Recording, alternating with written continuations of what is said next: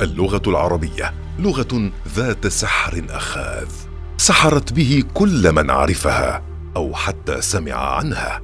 سحر العربية مع إبراهيم العجمي. أهلا بكم أعزائنا في حلقة جديدة من حلقات برنامج سحر العربية لنبحر فيها مع شخصية أحبت اللغة العربية وعشقتها قلبا وعقلا وسلوكا.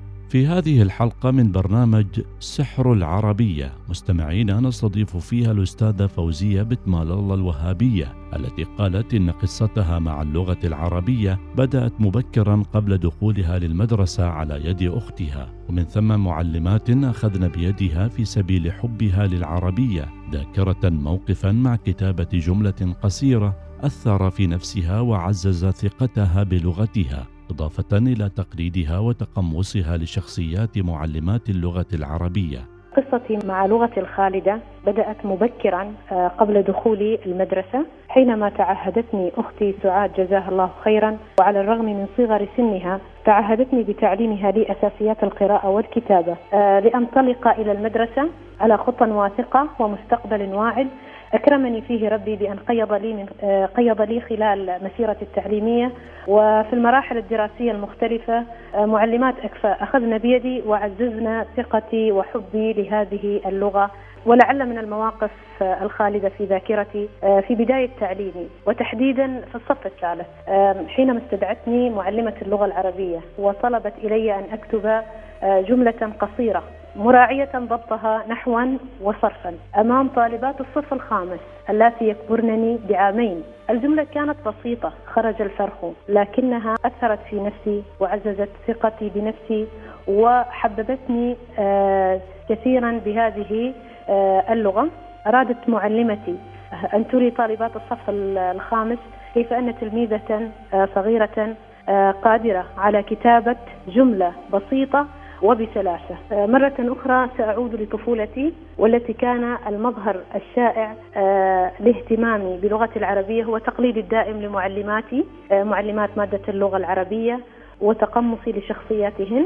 أيضا حرصي على المشاركة في الإذاعة المدرسية خاصة في المرحلة الابتدائية. حينما وصلت في المرحلة الإعدادية كان هناك مجال لأن أشارك في مسابقة الإلقاء الشعري على مستوى المحافظة. حقيقة لم أكن آه، على علم ودراية بمهارات هذا الفن. آه، لم أحرز فيها على مركز لكنها كانت مشاركة وتجربة. آه، خضتها علمتني فنا جديدا من فنون لغتي الجميلة. شاركت في هذه المسابقة بقصيدة قصيدة الزهراء السقطرية. هذه القصيدة لها ذكرى خاصة أيضا. في ذاكرتي كانت من القصائد التي كان كثيرا ما يطلب إلي والدي أن ألقيها على مساء سامعه وكان لا يمل من سماعها. وتستمر قصة فوزية مع اللغة العربية واختيارها للقسم العلمي في الثانوية رغم أنها اختارت تخصص اللغة العربية في الجامعة ما اعتبرته تحديا ومن ثم بدؤها العمل كمعلمة للغة العربية ومشاركتها في الأنشطة التي تدعم اللغة كالمسرح والإذاعة والإلقاء الشعري والخطابة.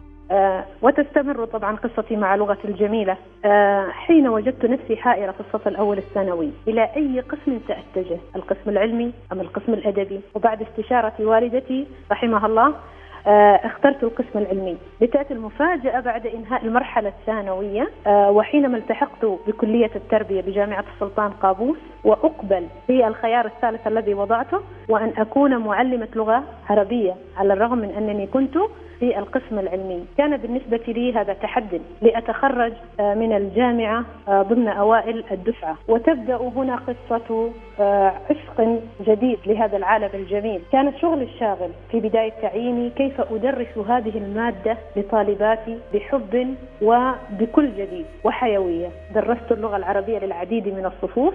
ودرستها بأفكار متجددة.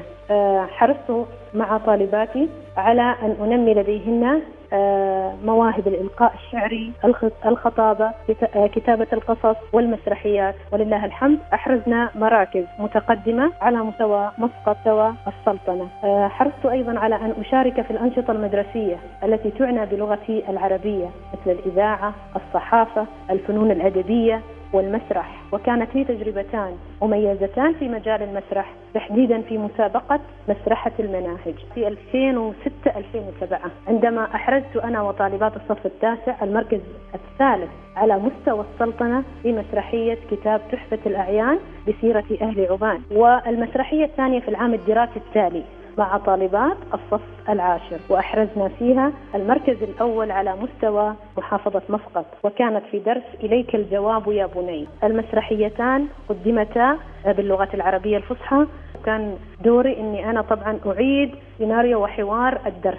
آه للمسرح المدرسي آه دور كبير بالطبع آه فيما يتعلق بتنمية مهارة المحادثة للطالبات أيضا تنمية الجرأة ومواجهة آه، الجمهور في الثواني المقبلة ذهبت الوهابية للحديث عن وظيفتها الحالية والمتعلقة بالإشراف التربوي لمادة اللغة العربية وهي نقطة تحد أخرى لها معتبرة أن اللغة العربية تشغل كل اهتماماتها من خلال العمل مع الزميلات على تقديم اللغة للأجيال الناشئة بكل حيوية والمشاركة في فرق العمل المهتمة بالعربية. لأنتقل بعدها إلى مرحلة أخرى وأفكر في أن أجدد وظيفتي. وبعد تفكير قررت أن أكون مشرفة تربوية لمادة اللغة العربية. إلا أن المفاجأة كانت أن أجد شاغرا لي في المجال الأول في إشراف المجال الأول. آه هذه أيضا آه كانت بالنسبة لي آه نقطة تحد أخرى. آه فليس من السهل أن أغير من مجال عمل إلى مجال عمل آخر. خضت هذه التجربة الجميلة والتي لا زلت أعيش تفاصيلها المتجددة. لغتي الخالدة تشغل كل اهتماماتي ولعل ما يشغلني حاليا كيف يمكنني بالتعاون مع معلمات المجال الأول؟ المخلصات الارتقاء بمهارات آه، لغتنا. الأم الأساسية الارتقاء بمهارات اللغة العربية الأساسية لدى الناشئة. مذكرة نفسي أولا. وأخواتي معلمات المجال ثانيا بعظيم عملنا. فنحن نطبق أول أمر سماوي أول رسالة من السماء إلى الأرض اقرأ. آه، لذلك لا نألو جهدا من أن نقدمها لأجيالنا الناشئة بكل مرح وحيوية ليقبلوا عليها وينهلوا من معينها المتدفق الرقراق. آه، حرصت أن تكون دراستي آه، في الماجستير والتي كانت في كلية التربية بجامعة السلطان قابوس أن أتطرق إلى إحدى مهارات هذه اللغة الجميلة كانت طبعا مهارة القراءة تحديدا آه، في الفهم القرائي آه، طبعا كانت موجهة لتلاميذ الصف الرابع الأساسي. وتستمر ولله الحمد مسيرتي للارتقاء بلغتي من خلال مشاركتي حاليا في العديد من فرق العمل آه، التي تعنى بهذه آه، طبعا اللغة آه، ونقلها للأجيال الناشئة ولقصة حبي للغة الخالدة بقية. وكفاني فخرا أنها لغة القرآن فهي خالدة بخلوده. وصدق رب العزة والجلال حين قال إنا نحن نزلنا الذكر وإنا له لحافظون. أسأل الرحمن أن يقيض للغة القرآن من يسعى لخدمتها والإعلاء من شأنها. في نهاية حلقتنا من برنامج سحر العربية استضفنا خلالها الأستاذة فوزية بتمال الله الوهابية متحدثة عن حياتها مع اللغة العربية كيف بدأت واستمرت وتربعت اهتماماتها في قلبها. مقدمين لها الشكر ولكم أعزائنا المستمعين. على أمل بلقاء جديد في حلقة جديدة من برنامج سحر العربية. إلى اللقاء. سحر العربية مع إبراهيم العجمي. الوصال. الإذاعة الأولى.